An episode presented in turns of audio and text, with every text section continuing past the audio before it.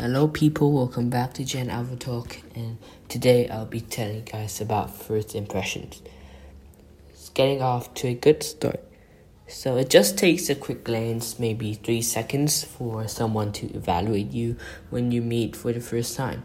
In this short time, the other person forms an opinion about you based on your appearance, your body language, your demeanor, your mannerisms, and how you are dressed.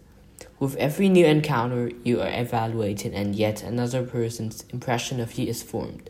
These first impressions can be nearly impossible to reverse or undo, and they often set the tone for the relationship that follows.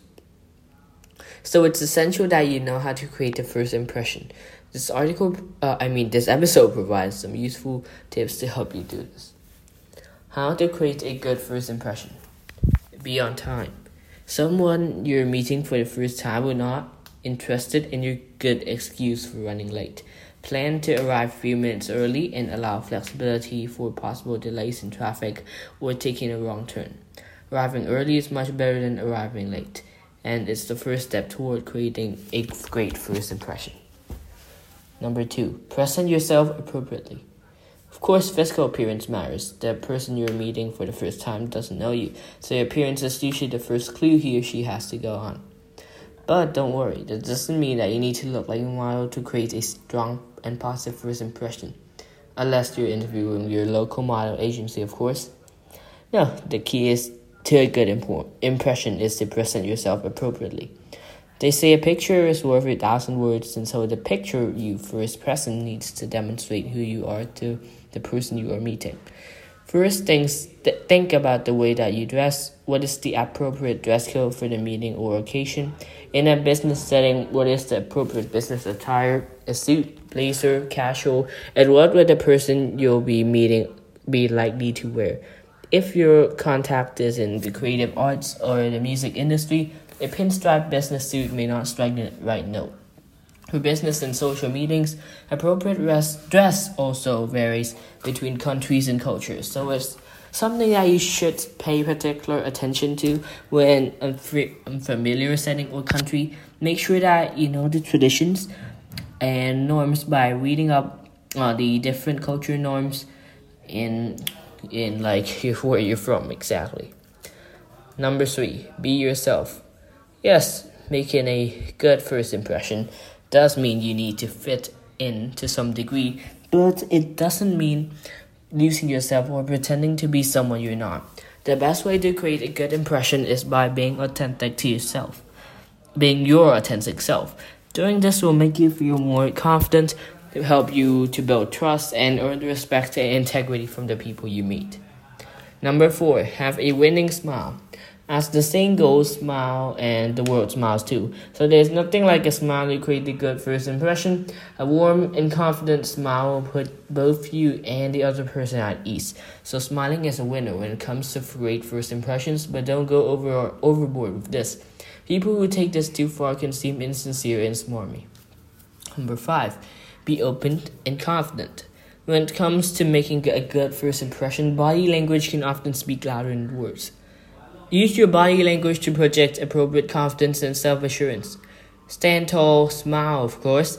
Uh, make eye contact, greet with a firm handshake. All of this will help you project confidence and encourage you, both you and the other person to feel more at ease. Almost everyone gets a little nervous when meeting someone for the first time, but this can lead to unwanted side effects, such as nail biting, the jitters, or sweaty palms. By being aware of your nervous habits, you can try to keep them in check so, uh, I have an episode on relaxation techniques that can help with this. Number six, use small talk. Conversations are based on verbal give and take. It may help you to prepare questions, uh, some questions for the person you're meeting beforehand, or take a few minutes to learn something about him or her. For instance, does he play golf? Does he work with a local charitable foundation? Do you have anything in common with him? If so, this can be a great way to open the conversation to keep it on flowing. Number seven, be positive. Your attitude shines through in everything you do. So, project a positive attitude. Even in the face of criticism or in the case of nervousness, strive to learn from your meeting and to contribute appropriately. Finally, show that you're approachable by maintaining an upbeat manner and smiling. Number eight, be courteous and attentive. It goes without saying that good manners and polite, attentive, and courteous behavior help make a good first impression. In fact, anything less can ruin the one chance that you have at making the first impression, so be on your best behavior. Set aside modern day distractions, for instance, by turning off your mobile phone so that you can give the person your full attention. Don't get sidetracked by other people. After all, what kind of first impressions will you create if you're more interested in talking to someone else?